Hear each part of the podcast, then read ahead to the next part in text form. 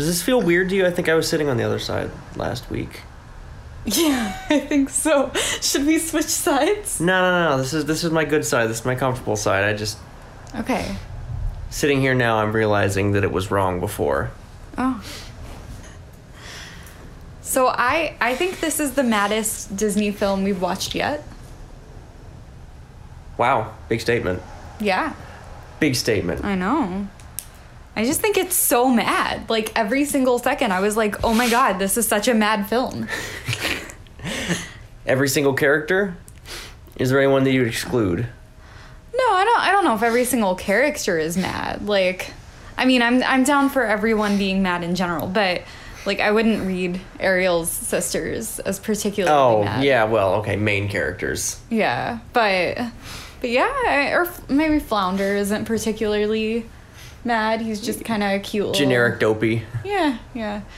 But yeah, everyone else I think is pretty mad, but more just like all the possible mad readings, all the possible ways that you can view madness in each of the interactions and relationships.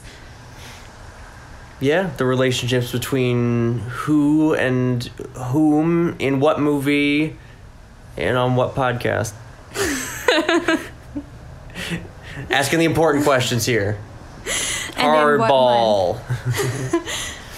In what month as well? It's very Disney important. December. Yes, for The Little Mermaid, Mm-hmm. On the podcast that we call Madness, and Movies. What? Woo! Um, yeah. For the uninitiated, this is a podcast where we watch movies and we assume all the characters are mad until proven otherwise. And we generally look at them and go, I feel you, man. I feel you. And we like, we get it. We, we empathize with the, the characters that nobody else is reading correctly because our interpretation is the correct one.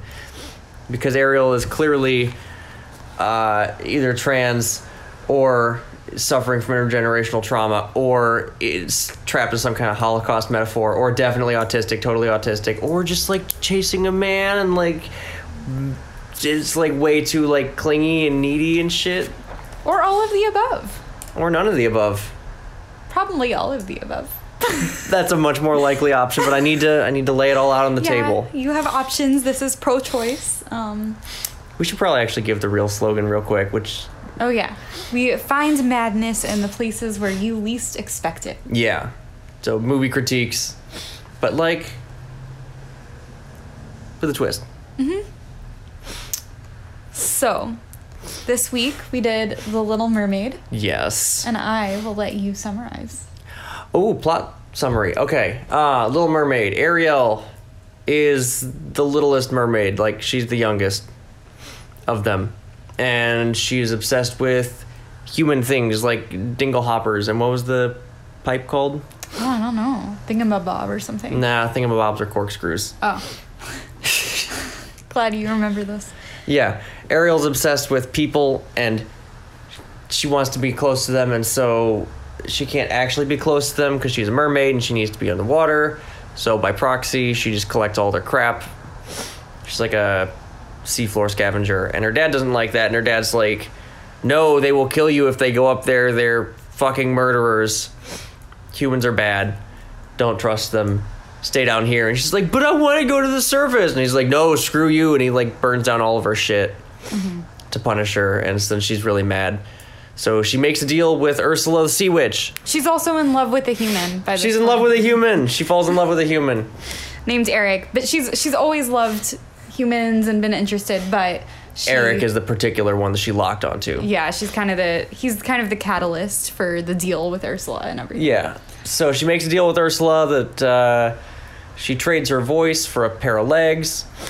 And if she can make Eric fall in love with her within three days, she gets to keep him and she gets her voice back and she gets to live happily ever after above the water with Eric happily ever after the end. And if she doesn't, then she turns into like this like wiggly sea monster thing and has to like live in Ursula's cave and that's really sad.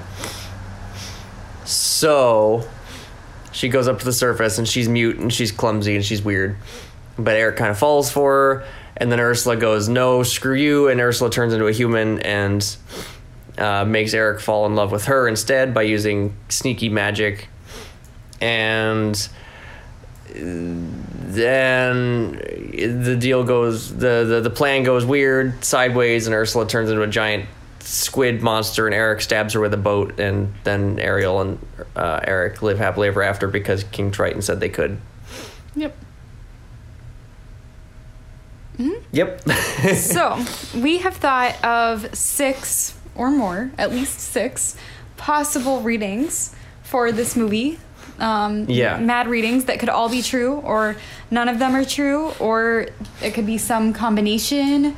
It's sort of whatever you want, but they're all possible, fun, exciting, mad Yeah. interpretations. Yeah, I think this is I don't know. This is a theme that I'm seeing more and more is that a lot of these narratives can be really they're kind of flexible, I guess, that you can really find yourself in the narrative and there's a lot of different ways to interpret it and a lot of different people have claimed these narratives in a lot of different ways. We did Frozen last week, right? And that's such a like seen as like such a I don't know, gay pride, you know, Elsa's coming out.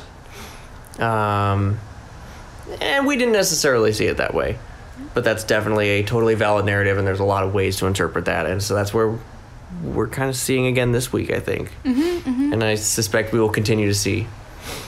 Mm-hmm. Yeah. So, So, reading number one is, drum roll? No, no, no, drum roll. is Ariel as trans. Um, Duh. So, and I thought of this as she could be read as either transgender um, or have a gender identity that's trans. I know that transgender isn't always the preferred term of use. Um, or she could be transabled. Um, that's people who are not physically disabled who um, or who aren't born into physically disabled bodies who view themselves identify as physically disabled and um, kind of have often seek out surgery of some sort to become physically disabled uh, so I, I thought she could potentially represent either one or be read as either one or kind of a metaphor for either one Yeah. And I don't, I don't know. Like, I definitely felt like this was the cleanest, most, I don't know, obvious yeah uh, one, right? That so, that yeah. very much she is changing her body in drastic ways that Mm-hmm. And- that her family does not approve of. yeah her dad is pissed Yep. and yeah um, rejects her completely shuts her out says basically i never want to hear about this ever again if you talk of this if you think about it like i, I don't want to know about it this is against the rules um, disobeying me as your father disobeying me as king um, Big, so big red line, yeah and she just steps right across it. Like, nope, screw Yeah. you.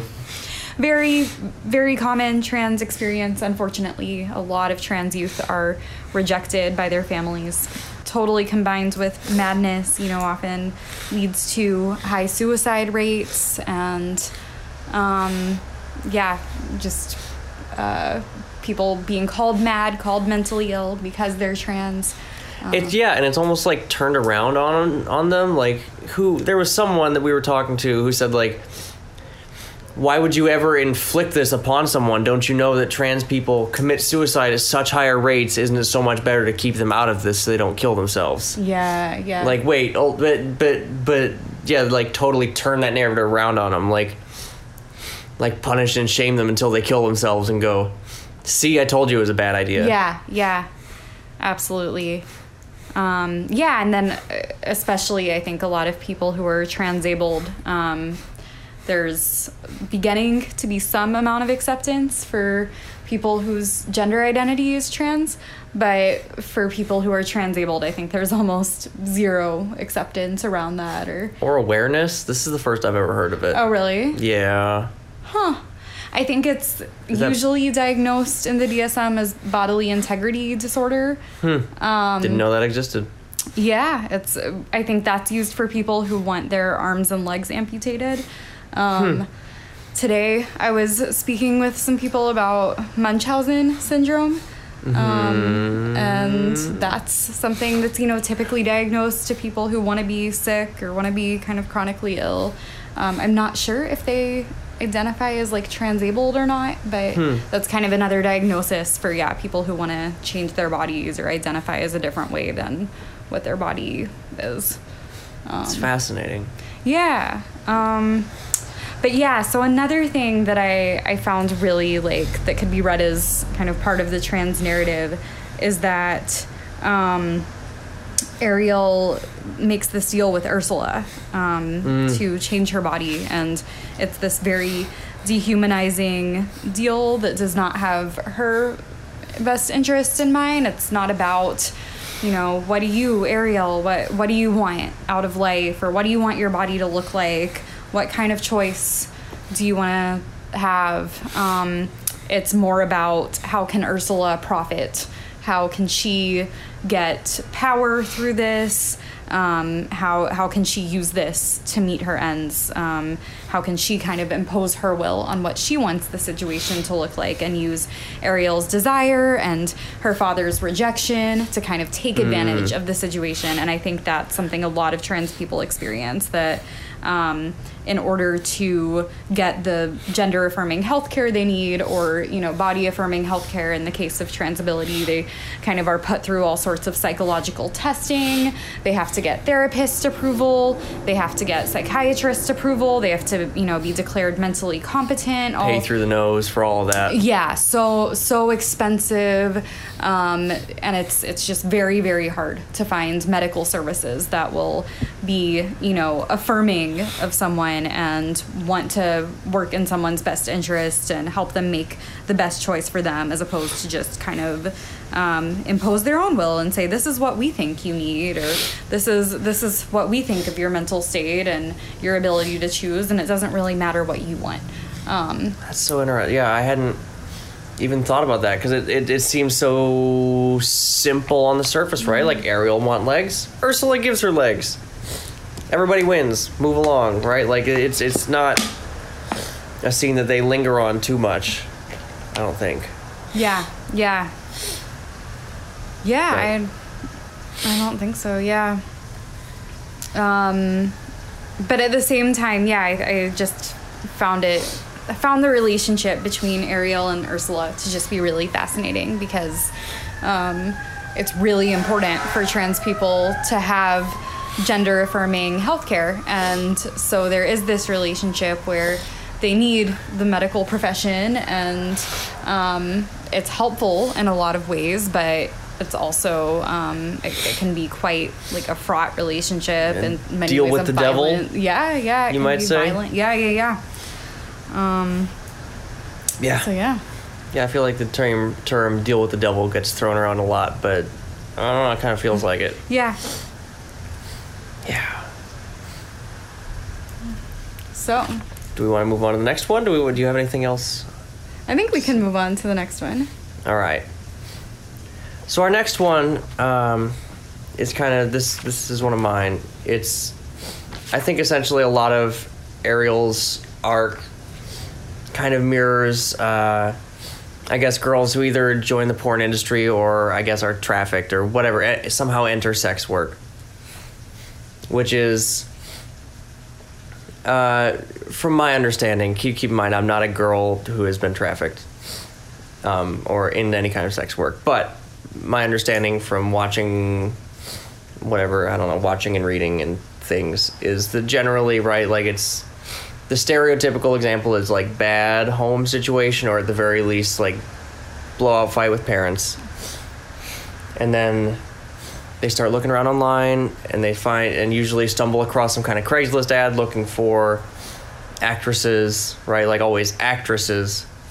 Um, and you know maybe a Skype interview, maybe whatever will fly you out to, you know, say Orlando, like basically just take you out of your environment, take you out of environment, take you away from your support system, fly you out to wherever we are, and you can act in our movies, and then sort of on the way, or when they get there, whatever, it's like, oh shit, I just signed up for porn. But they signed the contract, and you've already got the, you know, and you've already gotten the flight, and they are putting you up in a house, and you've got a stipend, and like ah, well, you know, like you know, they just they make it really hard to say no once you're already in.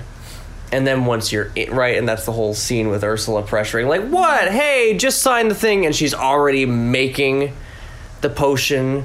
And she's putting everything together. And she's got her whole story spun. And she's like, pull it, like, like not even waiting for Ariel to say yes or no. Just like steamrolls her, just keeps talking, just keeps talking, and just keeps doing the thing. And it's like, you're doing this right. You're doing this right. And, uh, so they don't really feel like they can say no, and so they, okay, fine. And then, as, sort of as time goes on, there's more and more like asterisks in the contract. To like Ariel, you get your legs, hooray! We'll give you legs and take away your swimming mermaid lungs while you're ten thousand leagues under the sea. Oops, sorry, did I do that? Yeah, I think she's literally like, by the way, there's just this little price. I need your voice. Yeah, yeah. Just oh, by the way. You're not going to be able to speak while you're human. after the whole pitch, after the whole thing, at the end is like, oh, and also, mm-hmm. right? And then even as it's, even as her romance with Prince Eric is going along, like the eels keep coming and like fucking with her, and, like flipping over a boat, and it's like, oh, did I do that? Right? Like there's just all these little like asterisks in the in the contract. Right? It just it keeps little little unforeseen like yeah wrinkles in the plan that she wasn't aware of and now she's already in deep and you can't say no now. What are you gonna do? You gonna back out? You can't do you can't back out now. Um yeah and so just generally this system of just yeah i don't know steamrolling and kind of like i don't know i guess boiling the frog but just like scalable oppression. Yeah, yeah. um, and I mean, again, I said take out of you know taking her out of her support system and her network and whatever. Like literally, like stick her in on land. Like I don't know. It, it, it that very much felt like a familiar. Um, But also not just taking her out of her support network, but it's it's like enough of a rescue, I think, yeah. to be wanted in some way or to be like almost Yeah. okay, helpful. That's important. Yeah, yeah, yeah. That's important to state. I, I think, yeah, like Ariel's father is very authoritarian. Um, Yeah. And rejecting her based on, you know, her passions and interests and love Oh. interest. And Ursula comes along and she's like, you know, like, I get it. Like, I know you want this. I'll be able to give it to you. I accept you. It- kind of. Yeah. It blew my mind, like watching this scene where like Triton, like n- I don't know, whatever, like explodes all of her like belongings. Mm-hmm. Yeah. like i feel like this was like a total like totally passable example of the like firm but fair dad right Yeah. that like i don't think he was supposed to be portrayed as like absolutely ridiculous and man what an asshole you have for a dad. Yeah, but like he comes in there i consider myself a reasonable merman and then proceeds to scream at her and uh, again smash all of her shit and then storm out. Yeah. but he's a reasonable merman and she did i mean she did cross a line and that's probably i guess she inflicted that on herself right? Like that's that's kind of the line we're supposed to take i think? Yeah, I think so, but it's like such an adultist kind of bias that I- think it shows like adultism that I think this there's the societal idea that yeah, if, if kids act up in some way, then it's kind of reasonable for parents to go in and just inflict some sort of terrible punishment until they're like uh, fully depressed and crying and horrifically like yeah shamed yeah and we're like, well, yeah, that kid was being bad and we had to do something about it. She's a rebellious teenager. and then you wonder why they run away yeah. Yeah, you wonder why there are these situations like um, sex trafficking or the porn industry, or I was thinking even abusive relationships. I think Yeah, that's how yeah. they happen, that people need to get away from their families and so they find themselves in abusive relationships. I was thinking cults too. Yeah. Um, cults often offer sort of like a safe haven in some ways. well you're joining a family. family Yeah, you're joining yeah. a new family Yeah, and it's um, you know, you can get into attachment theory and um, people need attachment. That's like a basic human need, like water or food. And um, if they're being denied it by their parents, then like they're gonna find it somewhere else. Just or they're like, gonna try. Yeah, just like if you can't find, if you can't get food from your parents, like you're gonna go somewhere else. So like, um, we're talking about basic human needs, and so. Um, unfortunately, there are these like horrifically abusive industries and practices that come along and kind of Scoop people up. yeah, like sort of offer rescue or offer the guise of rescue. Um, and yeah, I was kind of thinking about that with Frozen too.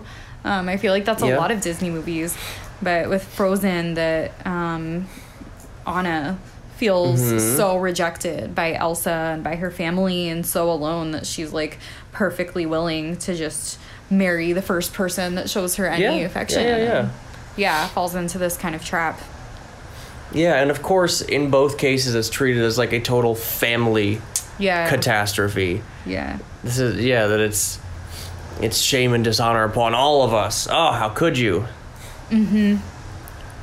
I don't know. I I I, I wonder if that comes from a place of recognizing that a little bit. Yeah.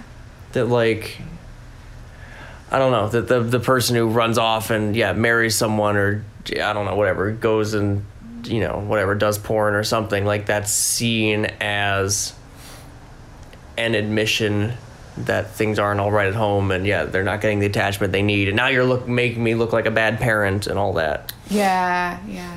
and suddenly that's out there in the world that's public mm-hmm. Yeah, that's interesting.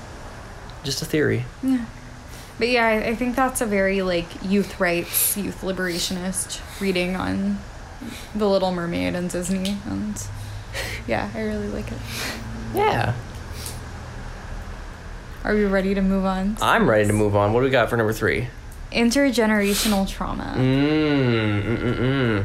So, um, one reading um, is that King Triton, Ariel's father, Yes. is just this horrifically abusive, terrible asshole.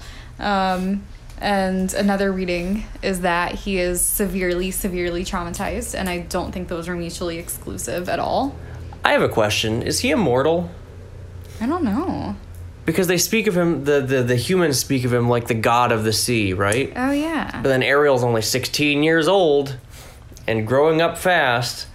But like, I don't know. Yeah, just how does that work? Like, I guess my my fundamental question is: Is there a generation above Triton? I don't know. I would assume so, or maybe he's just seen like tons of generations if he's like part god.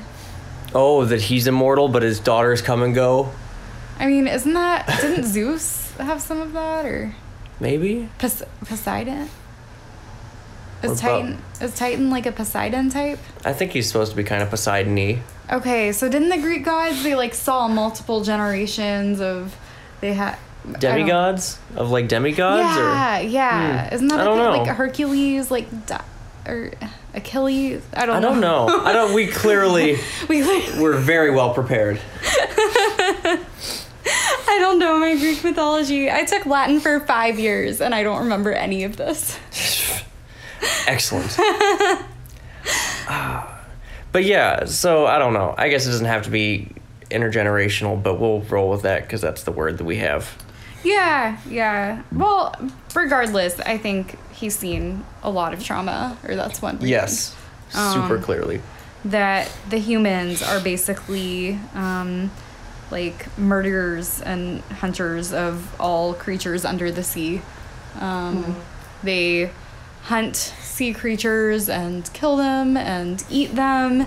They trap them as pets. Um, and yeah, yeah, it, it's just horrible. Um, and yeah, I was thinking it could be like a, a genocide metaphor. oh, it's Um, yeah. No, it so it feels like I don't know. Holocaust is the easiest reference, the yeah. closest at hand. But yeah, like holy shit, it feels like yeah. I don't know. They're living in what France? I don't know. I don't know. I think Did so. Jews in France get? Uh, France was came a little bit later down the line, right? yeah. Yeah, I don't know. It feels like Jews in France like watching what's happening in Germany and kind of going like, no, No, Yeah. stay, stay far away. Do not touch. Yeah, yeah, yeah. Or or Jews in the US, I think, um, now being like scared of certain places or Yeah.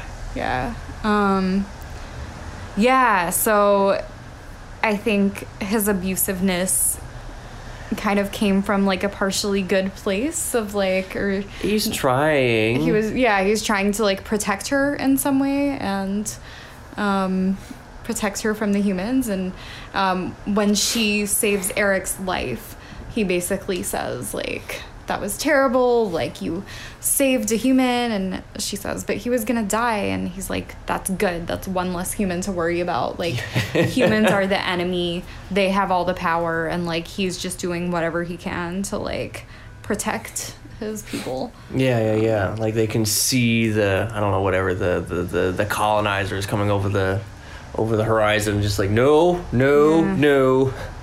I was so fascinated by Under the Sea.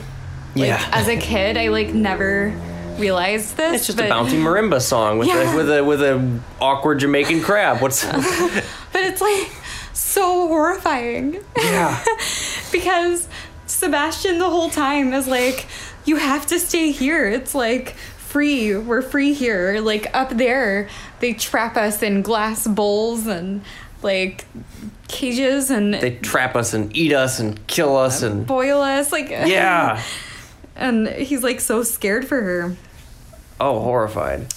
Um, and I felt like that also kind of went with the trans metaphor too, because I feel like a lot of families um, are not necessarily transphobic or they're like partially transphobic but also just extremely extremely terrified of how their kid is going to get treated Yeah, they they see trans. what's happening in the world and they're like, why would you ever subject yourself to that? Right, right. And so it's like yeah, it's um you're uh, it's it's sort of like a victim blaming thing, but it's it's basically you know they're almost justifying transphobia or saying like well like i don't care personally but i just don't want you to get hurt i don't want you to have to go out in the world and terrible things to happen to you um Yeah. and yeah As if end up- it's as if it's inevitable and unpreventable. yeah, yeah. Um, and yeah, as if they can't like actively make it better or whatever. Um, but yeah, I just I felt like you could totally see that in the way that King Triton treats Ariel. That he's like trying to protect her and ends up just being very abusive. And I felt like in smashing kind of all of her stuff. He was basically like, "Look, if I just get rid of it, if I get rid of the human things, then like she'll stop. She'll stop this silliness Yeah. and like go back to normal and um Yeah. she just has to be normal and then everything will be fine." If I burn all the clothes you bought from I don't know whatever the other the other gender, Yeah, yeah. right? Like if I just burn all of your clothes, then now you're just straight again, right? Like you're just cis. I honestly think that's like a lot of it is I feel like parents believe that if they punish their kids for acting like the opposite gender, if their son is playing with dolls and they just yell at him enough, then He'll stop. Yeah, it'll scare him straight and then he'll just stop and then he'll be happier because he'll be acting the way that masculine people are supposed to act. Yeah, So- never forget that scared straight was literally a thing. yeah, yeah. So yeah, I, I think that's like a big part of it. I think that's a big part of how my parents acted toward me. Like they were just very scared um, of like, yeah, that I I would be treated badly because I act weird, and so they were like, just just stop it, and then you'll be fine. Yeah, which I don't know. Maybe I'm reading too much into this, but it makes it extra interesting that then Ariel goes and like marries the I don't know the head of the mass murderers. I mean, this is essentially mm-hmm. just, she she's dating Hitler, right? Or at least a high high ranking Nazi Yeah. officer. Like, whoa! And there's no peace treaty. Like explicitly at the end, the chef that like his specialty is like seafood. He's like a sea a spe- chef that specializes in seafood.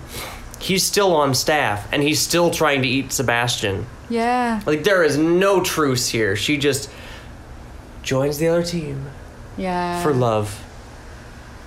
Yeah. That would have been nice if there was a peace treaty or something. Right? I like part of me like was starting to believe that there kind of was or there were signs of it because all the sea creatures and the mer people attended their wedding and seemed really happy and Yeah. Eric and Triton like kind of bow off to each other. Yeah, they at least acknowledge each other. at the end and so I was like yeah like but yeah I don't know. There's no like official sign that they're gonna stop eating fish or sea creatures. But wait so you asked me about Joseph Mengele during this. Can you say more? So there's a whole scene where Sebastian, who is a crab, accidentally stumbles into the kitchen of the chef whose specialty dish is crab. And it just it felt like it felt like walking like yeah, walking into you, you- like you know Dr. Mengele, right? Nazi doctor doing all the hor- horrible experiments on you know just just whatever. Like, well, if we inject them with a bunch of mercury, what happens? Oh, their eyes fell out. Isn't that mm-hmm. interesting? Mm-hmm. It felt like that was what Sebastian walked into, yeah and it was and, you know it's just horrifying. And they have, but again, you know it's a kids movie. They can't play it up too much, but they have a couple shots of like, oh, and there's you know smash zoom on stuffed crabs. Oh, crash zoom on uh, you know a chopped up fish.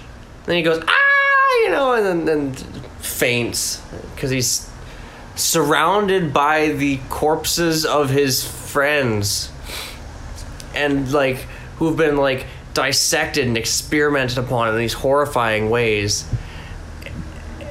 And again, this is the guy they keep on staff at the end. This guy, this guy makes the transition very nicely and just gets to keep living his life and uh, under Queen Ariel. yeah although Sebastian does kill him You think that killed him? I thought so I didn't think that killed him. I thought that was just another slapstick, like, oh, he hit him over there with a frying pan and got away. didn't he like go overboard I thought he just fell over. oh I don't know Crap. Well, you tell us, listeners. Apparently. Yeah. But yeah, still. That, that nobody thought that was a problem Yeah. is a problem. Yeah, I just remember as a kid being like so terrified of that scene. And Oh, now I'm yeah. like, yeah, that's terrifying.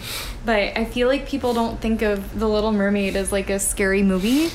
But Oh my gosh. It is. It's really scary. Oh, dude. The the scene at the end with where, where Ursula like, you know, turns into the giant monster thing. Yeah. Like that is I think the exact the exact wording I wrote down. Giant Ursula is some kind of horrific Power Ranger acid trip nightmare thing. like it's just it's just the darkest like freakiest like I don't know final boss fight scene that I've can remember in any Disney movies that we've Yeah. watched like it's But- just freaky. I just also feel like that scene where it's like giant Ursula is just in general how the patriarchy sees mad women. But we'll talk about that more. Unless you want to skip right to it. Yeah, we could skip right to it. All right, shuffle in the order. Woo! Okay, So, So- go ahead and elaborate since we're already here.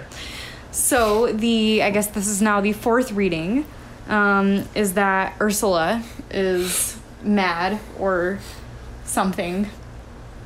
Or something. She's she's definitely she does not conform to traditional definitions of femininity, oh no. no, no, no. typical ideas in Disney around what women should be like, and it's awesome in some ways. Um, It's it, like when she does her her line like and don't forget about a little body language and like wait like shakes her butt at the camera. Like that's unheard of. Yeah, You can't do that in a Disney movie. Yeah, yeah. So like, I don't know. But also when she like goes off on this rant against the patriarchy, she's like, men don't like women who speak. Like, Yeah. she's like, Ariel's like, "What will I do without my voice?" She's like, "Oh, honey." yeah, she's like, don't worry about it. Like, men men love women who don't talk. Like, They, they don't Yeah. want you for your voice. They don't Yeah. want you for what you have to say. What do you say? What she say? Like noblemen think conversation is a chore and whatever. Like that kind of. Yeah, I just felt like she was like ranting against the patriarchy and Disney. I don't know. Part of me was like, is this movie teaching young girls like, look here, like if you rant against the patriarchy, if you talk about men in this way, you could end up like a big fat octopus like Ursula. Tisk tisk. Which is weird because she still makes jokes about how she's starving over here. Yeah, yeah. Well, but that's what Poor oh. withering away. Yeah, but that's like such like a fat stereotype is that like fat people complain about being hungry. Ha ha ha. Ha ha. It's like a it's, yeah, it's like a stereotype. Like that that they're insatiable, right? Like Yeah. she's like yeah, and I feel like that's like a thing. She's like an insatiable woman who like says bad things about men and talks about body language. And enjoys sex. Yeah, yeah, yeah. She's like totally bad, mad, evil woman. Yeah. Yeah, So of course she has tentacles. yeah. And she gets really gigantic and huge at the end, and it's like, see, look, women who do this are bad and scary and. Monsters. Yeah. And she's like, I don't know. I, I kind of really like her. She, um, I mean, I think it's been pointed out by a lot of feminists that she's a shrewd businesswoman. mm-hmm. And um, she, like, she was banished from, it sounds like, from royalty or something like that. From something? Yeah, I didn't exactly understand that. it made me wonder if there was some sort of like witch hunt and Hmm. she was it was sort of like the salem witch trials and they were like look you're a big fat ugly squid you must be a witch and so Ooh. she was like fine i am I have a theory. yeah I have a theory. We were asking like who came before Triton. She came before Triton. oh maybe yeah that would make sense because she said she was banished yeah and so she and she's like Some sort of constantly coup. Yeah. So I think she's like trying yeah, she she's like going about trying to get her power back in some way or another and she doesn't really give a shit who she has to step on to do it. And Yeah. um in some ways that's I think like not what women should necessarily aspire to be. I think that's I've I've heard some feminists talk about like Ariel feminism and Ursula feminism and Ursula feminism is kind of this like evil villainous like overpowering type of feminism that is disliked and kind of this idea of yeah like women shouldn't strive to be that and feminism shouldn't be about women like taking power and using it to oppress. And I, I completely agree with that. But at the same time like part of me is like yeah how rare is it to see a woman in power a woman who's willing to like do what it takes to kind of get this violent type of revenge and i'm okay with it somehow? Somehow I'm like reminded of Sheryl Sandberg. Yeah right she would be ursula feminism Yeah. yeah and hillary clinton Lean like- in, everybody. yeah, yeah. But I don't think it's quite that because I think Sheryl Sandberg wasn't necessarily ever like powerless to start. I think hmm. she's been privileged for a long time. And hmm. I think Hillary Clinton too maybe. Like I think I think one difference is like they're white women. They're thin, Well, they're yeah. attractive. Like Ursula is like fat and a squid and I she's is she like of color kind of? Well, she's purple. It depends on how you want to define color. maybe i don't know so like part of me is like I, I think i'm more okay with ursula i'm like yeah like whatever you want to do like get back against like the yeah the like more thin attractive feminists who have like had power for so long or whatever um so yeah I, I think there's just really complex power dynamics yeah. Way more complex than you would expect to see in a whatever 90 minute kids cartoon. yeah Like, I don't know. I, I think you got to give Disney that. Like, they do pack a lot into these things. they do i mean i don't think they intended this much with the little mermaid like No. at the time it was made i don't i doubt they even like understood what being trans really meant um, i don't know if it was like a Do you think that was? I mean, Well, obviously they- there was a trans community, but I don't know if it was like mainstream enough where there could have been any sort of intentionality around it. And certainly when the original Little Mermaid was written, that was not a thing. So I'm like fascinated by the original Little Mermaid. I want to bring it up again um, Huh. after we talk about Okay, okay, we'll loop back the around. final reading. But yeah, Yeah. So the next reading Yes. is Da, da, da, da, da, da, da. I call this one, loosely speaking, uh, I'm hedging. Oxygen causes autism. I think that's the punchy, stupid clickbait way to say yes. it. But yeah, that Ariel, and she has some of these characteristics when she's below the water. But like, re- like when she's above, when she's when she's put on land, she is uh, clumsy, completely unaware of any social norms or cues, and like completely nonverbal. Mm-hmm. Like I don't know. Those are those are like big. Well, and she's you know, and when she's below the water too, she's a you know got one singular focused obsession. With the Like I- human world. Huh? With the human world. Yeah, with the human world. And I don't know, like it, it, it, it, it checks all of the, the box of like stereotypical autism. Like, yeah. I love it. I'm so excited. Yeah.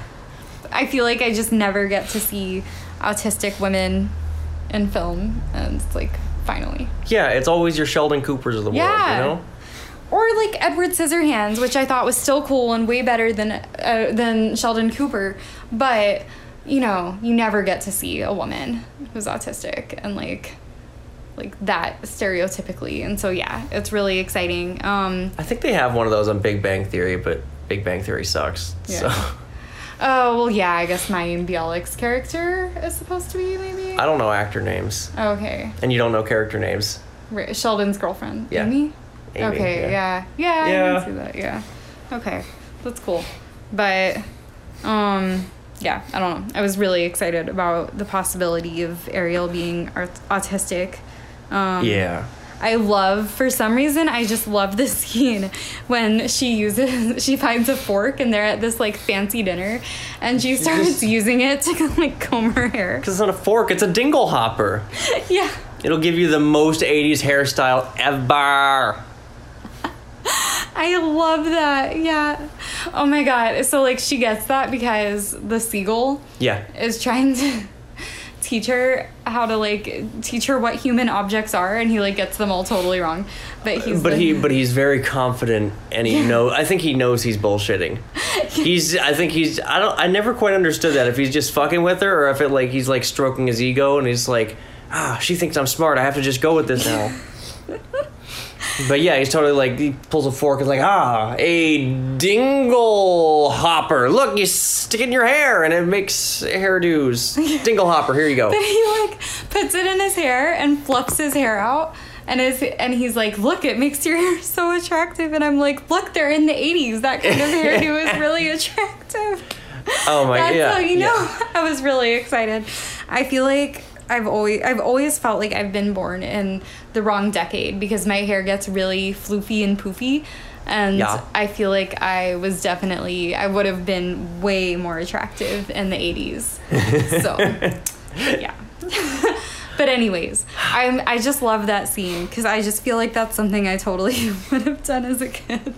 I think one time as a kid, I got really excited because my mom's hair looked really silky and smooth. Uh-huh. And we were at like this fancy dinner restaurant and I just Started like touching it. Yeah, I like walked over and just started combing her hair and she got really mad at me.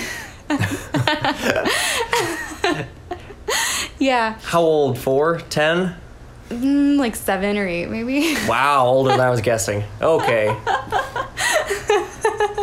Okay. It was so silky and smooth. It was Uh-huh, such uh-huh. an exciting texture. I was like, I have to.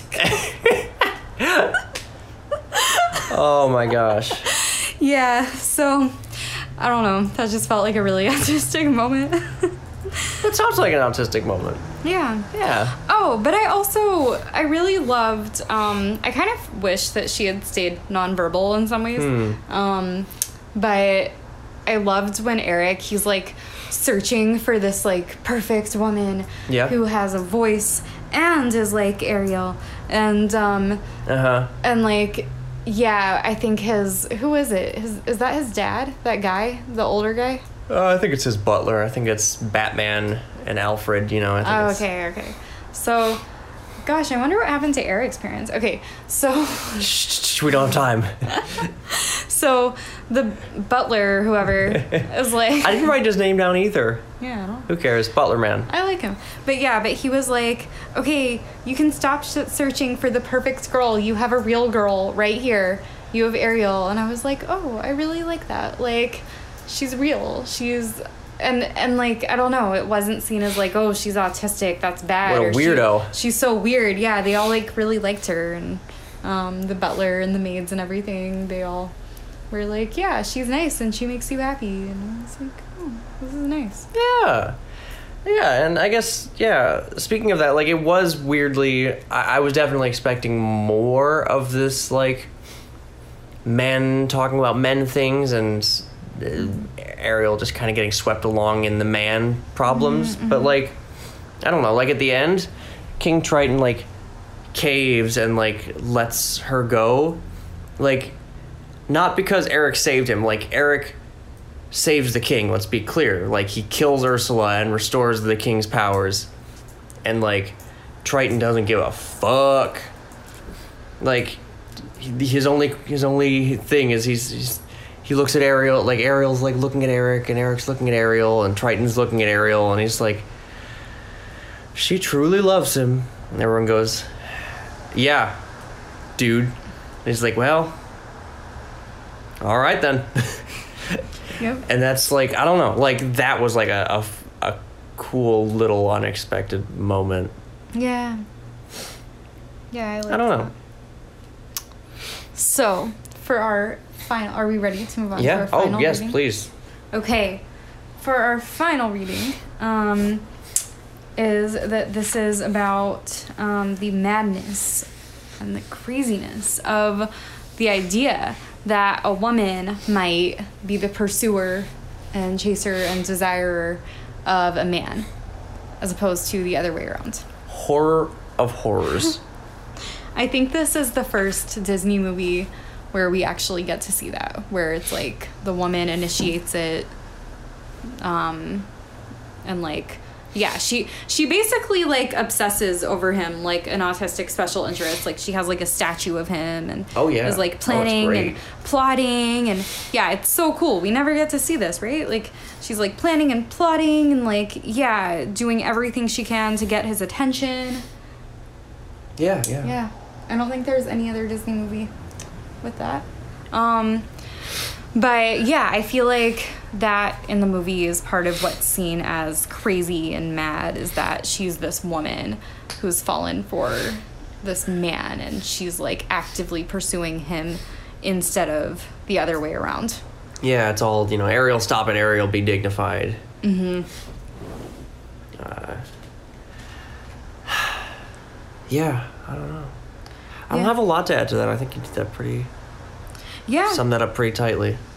Yeah, I think so. I guess so. Yeah, one thing I'm wondering is um, just what the other um, versions of The Little Mermaid are like. I guess, or the original. I know there's like a few different movies. Are we talking like Hans Christian Yeah. Andersen, 1400s? What did he have to say about this? Yeah, because it was like a horror story. I know that much. Right. she, she gets eaten at the end or something? yeah, or she becomes seafoam. So like, Oh, she's yeah, she's given the three day deal. Uh huh. Um, and if she doesn't get him to fall in love with her by the end of three days, then she, yeah, she becomes seafoam. And um, I think at the end, she's about to become seafoam, but she's told that if she can stab the prince in the heart, um, then, and like, if his blood touches her legs or something, then she'll turn back into a mermaid and can go back to the sea. But- Wow. But, she can't do it, and so she becomes seafoam. Wow. Yeah. Oh, that's a twist. Yeah, yeah, yeah. It's like a horror story. It's like very, very scary. For some reason, as a kid, I like really wanted to watch it all the time. Um, Wow. I feel like I watched. Don't fall in love, kids. Yeah, Yeah. Okay. So that's what I'm wondering. like, is the original? Was it like some sort of like warning fable to women? Like be good now like don't chase after a man or you'll become seafoam you'll lose everything. Like Yeah, no, like, exactly. let the man you know fall for you and pursue you? Like I, i'm really curious like Yeah, don't overstretch, right? Like yeah. I don't know, like I feel like that's a common like narrative, I guess, in mm-hmm. like cautionary tales is like ah, you, you you overreached and if you'd only like held back just a little bit, if you had some amount of restraint, yes you wouldn't be in this position. yes yeah i really wonder if that's it Yeah, because I think what you're restraining yourself from says a lot about the culture making the movie or making the story. I guess you know, obviously not movies if we're going way, way, way back, but Yeah. Yeah, or is it I also wonder if it's sort of like a purity thing to like a she's so in love with him and yet even though he's in love with someone else, she doesn't stab him and she just lets herself become seafoam and sacrifices herself for his happiness like maybe. yeah. I don't know. It almost feels like it almost feels similar to like the Garden of Eden thing again. Like, Yeah. like I think I think that's in the same genre. Oh, interesting. Yeah. The, the the woman overreaches and is punished for her ambitions. Yeah, yeah. Yeah, I'd be curious to like learn more and see what feminist critiques there are of it. Oh yeah, I'm Yeah. sure there are. 'Cause, ah, man, yeah, especially yeah, just laying it out like that, like that is horrifying Yeah. And fascinating at the same time, Mm-hmm. dude. History was such a fun, awful time. Not fun. I said fun, but I didn't mean it. Yeah. and it never stops. Nope. Past is never gone. It isn't even the past. Okay, should we do a quick round of Speed notes? round? Yes. All right. Yeah. You want to start, I? You can. All right. Um, yeah, a lot of my miscellaneous notes are just confused questions. Why is she friends with Flounder? How did they meet? What do they have in common? How does any of this work? Like, like, I guess by the time we meet them, like Flounder is just that dutiful friend who, like, she just kind of uses and ignores. I guess. Yeah. But like, how do you get there? Yeah. I don't know. That that confused me. Yeah. Your turn. Okay. Um the first character you see is the prince and um is Eric and he's like on this ship and Are we every- talking besides the generic fisherman? Oh yeah, yeah, yeah. Um but not I'm saying as opposed to Ariel. Like Okay. Yes. yeah, you see the humans first. And Huh. they're all talking about like have you heard of King Triton and then um you know, kind of like discussing it and then uh, the butler is like, "Oh, that's all nautical nonsense." Yes. And there was just this like tiny, tiny part of me that was wondering if the whole thing was like Eric's hallucination. As he's like drowning or like drifting out to sea. I mean, I think the answer is a hard no, or that's not like a super interesting reading of it at all. Yeah. But Yeah, just that he dies in the first scene, and as he's dying, his brain is like, "What if I was rescued by a mermaid?" yeah, but I still just thought it was like interesting that, yeah, like the whole underworld is like nautical nonsense. But I guess that's, I I wonder if like that's sort of how oppression is justified and how the species side is justified that they're like oh well they don't really have a history they don't have a people that's all nonsense and Yeah. we can just kill them and eat them and it's fine Yeah. That that got dark. yeah Oh. can always count on me for that Yeah. God, Sebastian. Okay, Sebastian is so. I don't. I don't know if this counts as an arc. I think he he might just be like wishy washy or kind of goes with the king or goes with whatever the mood is. Like I think he plays tough, but definitely like at the beginning when Triton is angry, Sebastian is angrier. Like Triton is like, oh Ariel, what a pain. And Sebastian's like egging him on, like, oh, if I was her dad, I'd show her what's what. And Triton's like, yeah, yeah, actually. But then at the end, like, Sebastian is the one who convinces Triton that like Ariel really loves him, and like I don't know, like he's just so flip floppity all over the place. See, I didn't see it that way at all. Okay, you saw an actual arc in there. Yes, I have I- a very specific moment that I wrote down in my notes that I was Oh. really happy about. Um, Sebastian is like, um, Ariel has just made the deal with Ursula, Yes. and Sebastian is, of course, freaking the fuck out and like prancing and pacing around and around saying, What are we gonna do? What are we gonna do? Um, maybe if we can just talk to Ursula again, we can just get you to go back to normal. He says something about being normal, like Yeah. being a normal fish again. Uh-huh. And then he stops and he's like, And be miserable. And he has. Yeah, because he stares at her and like he's like, and you would just be, and she's like, she makes like sad face, and he's like, just be, and her face gets sadder, just be completely miserable forever, and she's just like giving him like sad puppy eyes. Yeah. I really think that yeah, that this was the moment. This was like his arc, um, where he came to realize that like, um, yes, she might be protected for the rest of her life. She might never be hunted by these humans and stay safe from them. Um, but uh, you know, at what cost? Like she's Yeah. paying a price either way. Um, And I felt like that only happened through getting close to her and getting to know her. Like at first, he was only close to Triton, and then Triton basically says, You're gonna watch over her all the time and go with her all the time. And so he like starts to really care about her and understand things from her point of view. Yeah. I loved his arc. okay. You've convinced me. You've sold me on him. okay. I also wondered if he was a little mad. I don't have anything specific for that other than just that he's like one of the most emotional characters in the movie. Yeah, he's like a When- warrior. I mean, kind of like what I was saying, like when someone's mad, he's really mad, and Mm-hmm. when someone's happy, he's really happy, and when someone's sad, he feels sad for them. Yeah. Very empathetic, but then he tries to play tough, but then he's like not. Yeah. I like him. I don't know. I feel like Yeah. he's like hyper anxious. He's a little neurotic, I felt. Okay, Yeah. okay, I can see I liked it. it. Yeah. Um, mm-mm, let's see.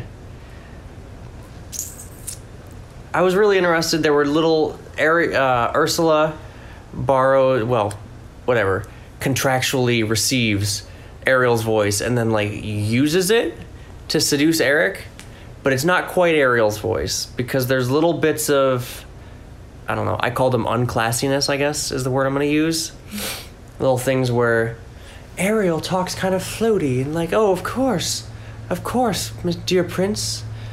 And Ursula has like hard R's, like really that mermaid. Mm-hmm. Like really, uh, yeah, yeah, really like hard R's and like like it's kind of classy, but then like little bits of unclassy just like s- scattered through there, and that was really interesting to me. Yeah. And like, I wonder, yeah, what they're borrowing, what what accent they're borrowing from to make it less classy. Mm-hmm. Like if you make her a little more Boston or something, I, I, don't know. I think know. it was a little Boston or Little maybe bit of New Boston, York or yeah. something. Yeah. Maybe yeah, I don't know. I felt like I, I felt like was there some like Jewishness in it at all? Like sort of I didn't like- get that, but Okay. I don't know. hmm, Yeah. Could have just been like northeast. Maybe it. yeah. Yeah. That's interesting. What you got? Um, okay, my last note is just that um, Ursula calls Ariel a tramp when um, when Ariel is like starting to win Eric's affection. Oh, that little tramp is better than I thought she'd be. Yeah, yeah, yeah. Um, so I just thought that was really interesting that yeah, that like I feel like Ariel is like crazy. Yeah, she's she's seen as crazy or like slutty or whatever for like pursuing this guy or But that was the whole deal. Right, right. Like that was the whole thing. Is like go seduce him and then go ah look at her. Yeah. Yeah. I can't believe she's done this. Yeah. What's she doing? Exactly what I told her. Why would she do that? Yeah. She's using her body language. That's all I got. Cool. So now you have to tell us which reading you agree with most. Yes, clearly. None of the above is an option. Mm, Yeah, not a great option. If it, if it's none of the above, you have to pitch an alternate. That's Yeah. the that's the thing. And it cannot just be this is about a mermaid falls in love with a human. No, it's got to be a metaphor for something. Read into things people overanalyze. We do it all the time. Yeah. It is no fun to just take things literally Yeah. unless you're like doing it in a specifically autistic way like yeah. I don't know. Yeah, that's like that's like on Groundhog Day, like our first podcast, right? Like, you know, there's mm-hmm. all these theories. You know, how long was Phil in the in the dream? How long was you know how many days the times do you have to repeat it? And then someone asked the screenwriter, he's like, "Oh, I was picturing about 300." I'm like, well, that's no fun. yeah.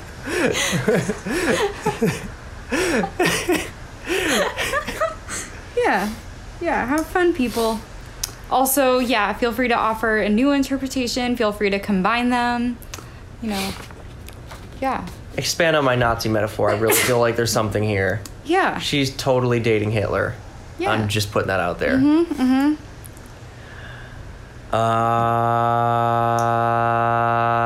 Uh, cool. Yeah. We have one more Disney December movie, so yes, we do. stay tuned for that. Yeah, and then we'll be back in January, Yep. So, which comes after December, Mm-hmm. with more movies. So, yeah, we look forward to hearing from you. Mad love. Bye.